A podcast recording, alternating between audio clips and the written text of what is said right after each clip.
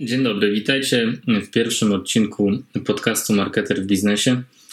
Długi czas zbierałem się, aby zacząć nagrywać te podcasty i tak próbowałem, próbowałem. Po odsłuchaniu e, stwierdzałem, że to jest e, nie ten kierunek, nie ta retoryka, nie ten temat. No aż w końcu odkryłem dlaczego mm, nie udaje mi się tych podcastów nagrywać, ponieważ e, chyba forma podcastu jest taką trochę intymną formą i wymaga e, ciszy i mm, właśnie intymności. A zazwyczaj nagrywałem w biurze, a w biurze był gwar e, i tak dalej i tam jakoś nie mogłem się skupić, to nie wychodziło. Zobaczymy jak wyjdzie w domu, bo teraz sobie mm, zostałem w domu i właśnie w domu nagrywam te podcasty i zobaczymy jak wyjdzie ten pierwszy odcinek. E, planowo chciałbym nagrać 10 odcinków, Zobaczymy, co z tego wyjdzie. Ale póki co zapraszam Was do odcinka pierwszego, gdzie porozmawiamy sobie o zaufaniu w biznesie.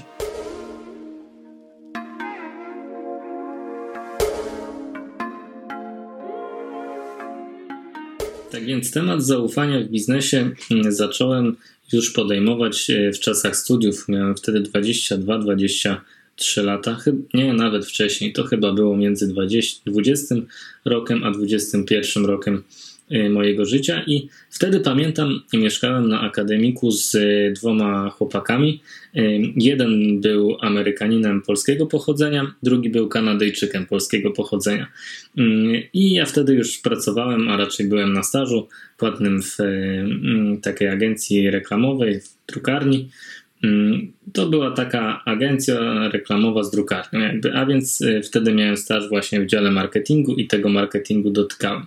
I przyglądając się jakby mm, działalności y, zarządu tej firmy, no często gdzieś tam przy piwie czy na jakichś wspólnych wypadach rozmawiałem sobie z Tomkiem właśnie i Stanem o tym, y, jak to wygląda w Stanach, jak to wygląda w Kanadzie i dlaczego tak jest e, w Polsce? No starałem, so, starałem się jakoś odpowiedzieć na to pytanie i zgłębiając ten temat, jakby zauważyłem, że bardzo ważne jest otoczenie, w którym dojrzewa biznes i dojrzewają też członkowie zarządów czy właściciele.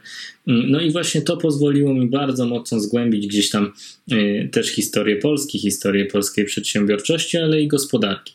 I właśnie o tym chciałbym Wam powiedzieć czemu z tym zaufaniem w biznesie mm, w Polsce jest tak trudno.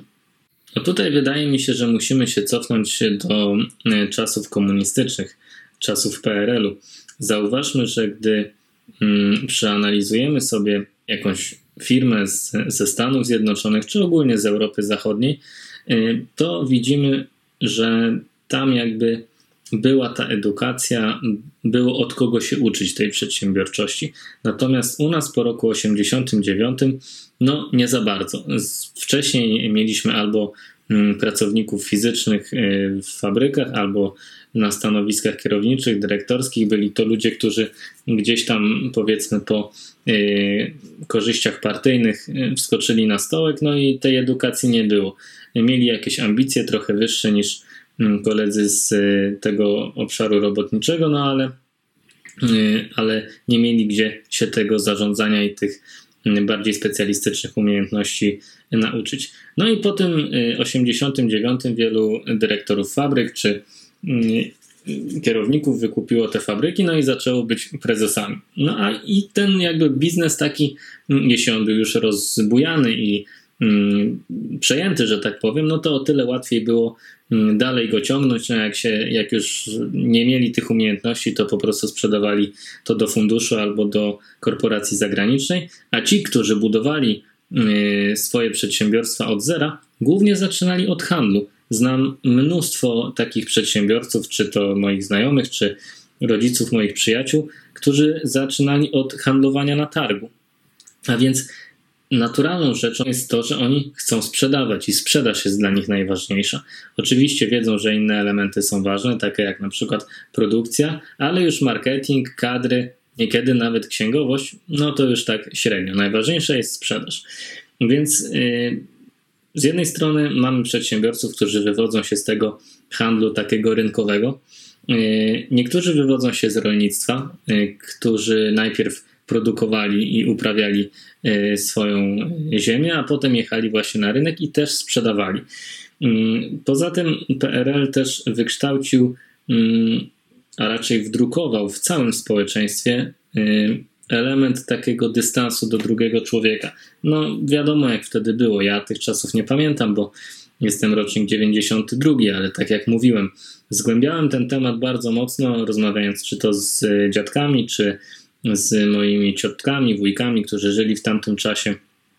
Czytałem też dużo książek na ten temat i pokazuje to, jak y, bardzo duże zmiany psychologiczne zaszły w społeczeństwie, jedne na plus, drugie na minus. Na plus takie, że byliśmy wtedy bardzo zjednoczeni, bo mieliśmy wspólny cel jako społeczeństwo, natomiast mm, no, ta nieufność została długo, długo po tym czasie i tak naprawdę zauważcie, że dzisiaj, jeśli pojedziecie sobie do mm, jakiejś firmy, gdzie w zarządzie jest jeszcze właśnie prezes tamtych czasów, to on bardzo nieufnie podchodzi do, do nowej współpracy, czy w ogóle do spotkań, bo po co mu spotkania?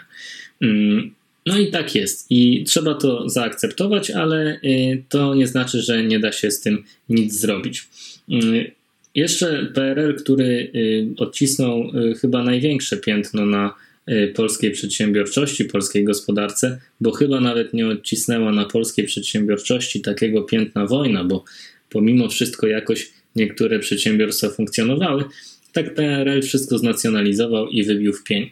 No ale to już pozostawiając ten temat zarówno w tym czasie, jak i po tym czasie przedsiębiorca to był ten zły. E, zauważmy, jaka nomenklatura e, funkcjonowała wśród handlarzy kwiatów. Byli to badylarze.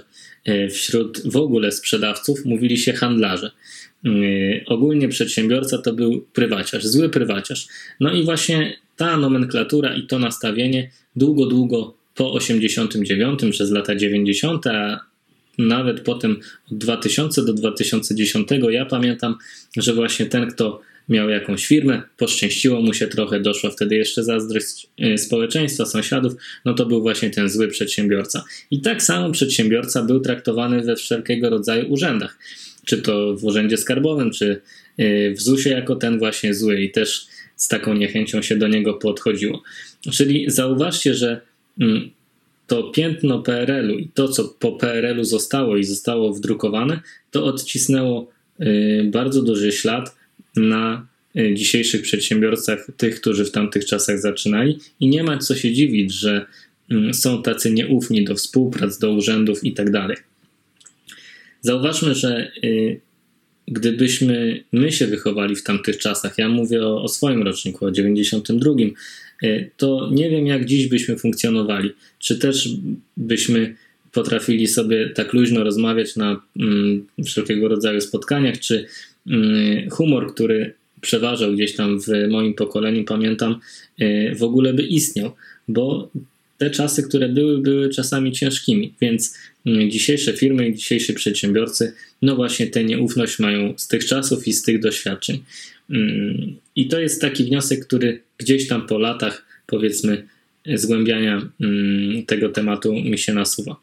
Kolejnym elementem, który wydaje mi się, że jest takim dosyć e, silnym, e, jeśli chodzi o nieufność e, polskich przedsiębiorców, to jest tak zwane wychowanie silną ręką. Ja od czasu studiów y, dosyć mocno interesuję się psychologią, psychologią jako taką, ale i psychologią biznesu, także zawsze w tych obszarach gdzieś tam y, sobie staram zgłębić dany temat. Mm, tutaj muszę wspomnieć profesor Gruszewską, która właśnie zaszczepiła tę ciekawość na studiach, także jeśli tego słucha bądź ogląda, to ją bardzo pozdrawiam. No i właśnie od tamtego czasu zacząłem się tą psychologią interesować. I nawiązując do tego tematu, który dzisiaj mamy, czyli do zaufania y, w biznesie, y, to wychowanie silną ręką było spowodowane znowu historią i realiami naszego kraju. Y, ludzie, którzy dziś są prezesami, właścicielami firm, byli wychowywani przez ojców i matki z lat 40., 50., a więc musimy sobie trochę pooglądać filmów, trochę poczytać książek, opracowań, prasy, poszukać w internecie, aby zobaczyć, jakie wtedy relacje były między dzieckiem a e, rodzicem, między dzieckiem a ojcem, między dzieckiem a matką. Mm, I to jest bardzo ciekawy temat, y, bo to widać nawet na takich starszych filmach, jak sobie będziecie oglądać, a najlepiej porozmawiać ze swoimi dziadkami czy rodzicami. Y, choć tutaj raczej dziadkami. I to wychowanie silną ręką, ja to biorę w cudzysłów, ale chodziło mniej więcej o to, że z dziećmi się nie rozmawiało. W ogóle się nie rozmawiało. Nie rozmawiało się na pewne tematy tabu, to jest oczywiste i to istnieje do dzisiaj, ale nie rozmawiało się w ogóle. Traktowało się trochę dziecko w tamtym czasie jako kogoś niegodnego tej rozmowy. Ten brak rozmowy i brak takiego kontaktu i otwarcia e, w rozmowie z rodzicem był ważny. I teraz poprzez właśnie ten element, jak ten przedsiębiorca, który był wtedy dzieckiem wychowanym w takich właśnie realiach, ma zaufać na spotkaniu, otworzyć się na tym spotkaniu, powiedzieć, jakie ma problemy w firmie. I tu jakby widzicie, jak zazębia się bardzo łatwo ten element. Drugim elementem jest to, że to wychowanie silną ręką było e, głównie spowodowane przez e, ojca, który chodził do pracy, wracał i był taki dosyć oschły. Mm, więc tutaj e, znowu dochodzimy do momentu, kiedy na przykład często mm, kobieta, będąc właścicielem firmy, no nie jest poważnie traktowana. No, między innymi chodzi tutaj właśnie o ten element patriarchalny, gdzie mm, kobieta była tą, która była w kuchni, yy, zajmowała się domem i tak dalej. I ten prezes, który dzisiaj spotyka się z kobietą, on to, że wie, że dzisiaj czasy się zmieniły i dzisiaj jest już inaczej, kobiety prowadzą bardzo rozwinięte firmy i tak dalej, to nadal nie pozwala yy, to jego wdrukowanie z tamtych lat na swobodną i yy, pełną zaufania rozmowę to właśnie poprzez te relacje z rodzicami i tą relację właśnie tego y, ojca i matki, którzy żyją w takim trochę kontraście, y, jest y, wynikiem, wynikiem tego jest po prostu brak otwarcia się na rozmowę, na przykład z kobietą podczas spotkania. No i oczywiście dotykamy największego chyba problemu tamtych czasów, czyli dziecko często nie siedziało z dorosłymi przy stole podczas głównych kolacji. Było gdzieś z boku. W bardziej zamożnych domach było oddzielne pomieszczenie, oddzielne stoły. E, dziecko nie uczestniczyło też w pewnych rzeczach, e, będąc takim trochę gorszym członkiem rodziny. I może zbyt mocne jest to, co powiem, ale to, że dziecko czuło się gorsze, to w późniejszych latach musiało sobie to zrekompensować na przykład siłą. I to, że komunikacja odbywa, odbywała się, czy odbywa w niektórych firmach y, rządzących przez prezesów z tamtych czasów bardzo mm, po wojskowemu, że tak powiem, jest wynikiem właśnie takich sytuacji, że ono w dzieciństwie czuło się gorsze, więc teraz sobie to rekompensuje. Mówię tutaj o sytuacji, kiedy mówi się do kogoś, masz to zrobić. Na twoje miejsce będzie dziesięciu. No taka komunikacja czerwona jest właśnie wynikiem takiej sytuacji, a przynajmniej do takich wniosków ja doszedłem. Nie wiem czy słusznych, ale tak mi się przynajmniej wydaje. I dochodzimy do kolejnego punktu y, w dzisiejszym podcaście dotyczącym y, braku zaufania w biznesie, czyli błędy rynku lat 90. i 2000. Ja tutaj mówię o tym okresie od 2000 od roku 2000 do roku 2012 gdzieś, no i całe, całe lata 90., czyli tam po 89 do 2000 roku. Co się stało w tym czasie, że dzisiaj jest ten brak zaufania podczas spotkań biznesowych, czy brak zaufania firmy do firmy. No i mm, analizując sobie cały rynek, sytuację, pamiętam gdzieś tam jeszcze jak e, spotykałem się z moimi kolegami i ich rodzicami, którzy mieli firmy i opowiadali różne rzeczy, to tak składam sobie te wszystkie klocki i mm, są tak naprawdę trzy punkty, które się na to, na ten brak zaufania składają. E, pierwszy punkt to dotykam bardzo mocno mojej branży, czyli branży marketingowej i ten problem niestety nie został rozwiązany i nadal jest, czyli dużo obiecujące agencje. E, wiecie, sam marketing, a teraz jeszcze marketing cyfrowy, cały digital jest na tyle produktem niefizycznym, i na tyle nienamacalnym i mimo wszystko, pomimo całej analizy niemierzalnym, e, może inaczej, mierzalny jest, ale ciężko oszacować e, rezultaty e, przed podjęciem działań, no to właśnie agencje trochę przyczyniły się do tego mm, braku zaufania w biznesie. O czym mówię? Agencja bardzo dużo obiecuje i to nie chodzi o to, że ona nie ma efektów, ale często agencje składają się z ludzi kreatywnych, którzy rzadko kiedy potrafią spiąć pewne rzeczy i dowieść terminów. A więc agencje troszkę się przyczyniły do tego, że coś obiecały, podpisały umowę, a potem nie robiły, nie robiły, nie robiły i w rezultacie dana rzecz nie była zrobiona w ogóle, pieniądze były płacone, no i na tym stanęło. Ale ten problem trwa do dzisiaj i jakby w mojej firmie, mm, w Branwie, y, ten problem rozwiązaliśmy i dlatego gdzieś tam te usługi marketingowe funkcjonują na dobrym poziomie. Y, drugim elementem to są właśnie mm, socjalistyczne urzędy, tak to nazwałem, bo y, Dzisiaj mamy sytuację, kiedy Urząd Skarbowy potrafi zadzwonić, powiedzieć: Dzień dobry, tutaj ma pan problem e, z deklaracją taką i taką, tutaj proszę numer do księgowej i wychodzą z propozycją pomocy. Jest super. Dzisiaj, e, oczywiście, poza tym, że e, są u nas w kraju nieco specyficzne podatki i już zostawiając przepisy, to sama obsługa urzędów naprawdę mocno się poprawiła. Czy to ZUS, czy Urząd Skarbowy, naprawdę jest nieźle. W tych latach 2000 czy latach 90. Y, urzędy nadal były socjalistyczne. Ja pamiętam, jak w 2014 roku zakładałem działalność, to jeszcze wtedy pamiętam, że urzędy były takie mm, na zasadzie E, pani z urzędu, która siedzi tam za karę i nie można jej przeszkadzać. No i właśnie to też jakby przyczyniało się do tego, że przedsiębiorcy byli nieufni, sfrustrowani i, chcieli, i myśleli, że wszyscy tam chcą ich po prostu e, zamknąć za kratkami. E, I tutaj też ta nieufność pewnie z tego trochę wynika. Mm, no i trzecia, taka bardziej międzyludzka i społeczna mm, przypadłość. Oczywiście to jest w każdym kraju, na całym świecie. To jest właśnie zazdrość społeczeństwa. W momencie, gdy przechodziliśmy zmiany ustrojowe, był e, rok 89, niektórzy się w tym szybko odnaleźli, nazywani wtedy byli cwaniakami, prywaciarzami e, i różnego rodzaju epitety padały, no ale ci ludzie się odnaleźli i jakoś dziś funkcjonują. Natomiast cała reszta albo im zazdrościła, albo właśnie rzucała epitetami na zasadzie prywaciarzy, cwaniaków i złodziei, bo tak też było.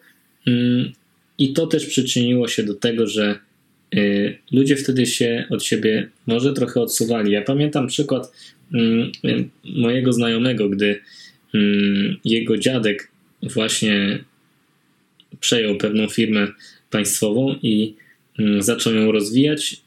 On miał akurat y, bardzo dobre wykształcenie, bo był po y, szkole głównej handlowej i miał międzynarodowe kontakty i ta firma bardzo się rozrosła. No i wtedy to już stwierdzono, że ewidentnie on na pewno ma jakieś powiązania mafijne i to jest niemożliwe, żeby tak firmę rozwinąć. Więc no, ta sytuacja też dała mi pogląd y, tego, y, jak on czuł się w danym społeczeństwie, w mniejszym mieście i jakie konsekwencje to miało. Tak więc no, chyba dobiliśmy do brzegu, jeśli chodzi o powód, skąd bierze się nieufność w polskim biznesie. A więc y, teraz może przejdźmy do tego, co zrobić w takiej sytuacji, gdy spotkamy się z prezesem, właścicielem, który właśnie mm, wywodzi się z tamtych lat i jak się z nim dogadać, bo da się dogadać. Zawsze to, co ja robię w takich sytuacjach, to y, jeśli oferujecie komuś produkt i usługę i on, ten produkt no, nie jest najtańszy. Można powiedzieć też, że jest dosyć drogi. To nie oczekujcie, że ta decyzja będzie szybko. Po pierwsze, musicie dobrze zaprezentować produkt czy usługę, ale też postarajcie się dać coś na próbę. Oczywiście nie za darmo, bo to jest y, zła droga, ale spróbujcie zrobić coś na próbę. Nie mówię, żeby nawet to było tanie. Policzcie normalną kwotę, powiedzcie, że dobrze, to sprawdźmy się przy tym projekcie. Zobaczmy, jak pracujemy, żeby się trochę lepiej poznać na płaszczyźnie współpracy i potem porozmawiamy o tej usłudze, o której rozmawialiśmy, czy zaproponujemy ten produkt, o którym mówiliśmy na początku. To jest jedna e, rzecz, która e, przełamuje lody zaufania w tej e, komunikacji biznesowej. Drugim takim elementem, który ja też stosuję, to jest zwykła ludzka życzliwość. Czyli daj się poznać po prostu E, temu prezesowi czy właścicielowi z takiej ludzkiej strony. E, oczywiście fajnie jest zrobić prezentację i no, prezentacja zawsze jest wymagana, bo fajnie pokazuje i obrazuje e, i opowiada o danym produkcie czy też usłudze, ale postaraj się albo przed prezentacją, choć to raczej nie radzę, albo po zamknąć laptopa, wyłączyć ekran i przejść na takie luźniejsze tematy, mówiąc, że no tak wygląda usługa. Mm, jeśli ma Pan jakieś pytania, ma Pani jakieś pytania, to proszę. Y, no ale chciałem się zapytać w ogóle, jak powstała Pana firma? I to jest taki, takie też pytanie, gdzie zazwyczaj właściciele, zarządy mają bardzo dużo do powiedzenia, i wtedy też w tej dyskusji możemy zejść na tematy jakieś poboczne, bardziej luźne, czy to rodzinne, czy jego pasji yy, i tego typu rzeczy. Postarajmy się jakby już spuścić z tonu, odpiąć marynarkę i, i porozmawiać po prostu luźno, niekoniecznie o tematach biznesowych. To też pozwoli przełamać yy, tę barierę, która gdzieś tam jest. To jest drugi sposób, który ja często stosuję. Tylko przy tym sposobie nie używajcie proszę go jako wskazówki i takiego elementu must have. No to trzeba czuć wewnętrznie. Jeśli to będzie nienaturalne takie budowanie relacji, no to każdy to czuje. Y, a jeśli znajdziecie jakąś nić porozumienia albo y, po prostu poczujecie sympatię do tej drugiej osoby, to złapcie oddech i pogadajcie na luźno. Podczas tej rozmowy luźnej właśnie y, często też dochodzi do dosyć wrażliwego, bo trzeciego punktu w, tej, w tym przełamywaniu lodów, to jest porozmawiać o wartościach, bo każdy z nas wyznaje jakieś wartości. Ja nie mówię tutaj o wartościach prawicowych, lewicowych czy jakichkolwiek innych, mm, ale każdy z nas jakieś wartości wyznaje.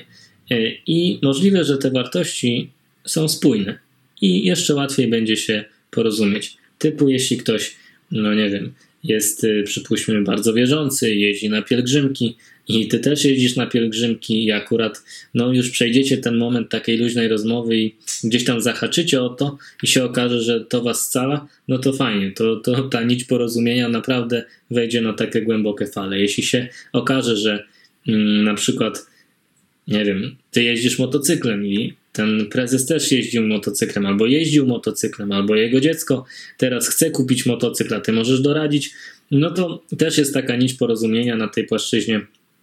No to może nie wartości, ale, ale yy, tutaj zawsze można zahaczyć o, o to bezpieczeństwo, o to, że jak ktoś ma dziecko i ty też masz dziecko, no to yy, czy też byś kupił motocykl swojemu dziecku, które jest jeszcze małe i tak dalej, i tak dalej. No tu przeróżne tematy się pojawiają właśnie, które mocno potrafią gdzieś tam zbliżyć. Często to nie dzieje się na pierwszym spotkaniu, na drugim, trzecim, czwartym, czy w ogóle podczas współpracy dalszej, no ale to jest taki trzeci element, który, który gdzieś tam tę barierę komunikacyjną przełamuje, czyli pogadać gdzieś o wartościach swoich. No i ostatni element to y, bądź cierpliwy. Cierpliwy w relacjach, lecz y, konkretny.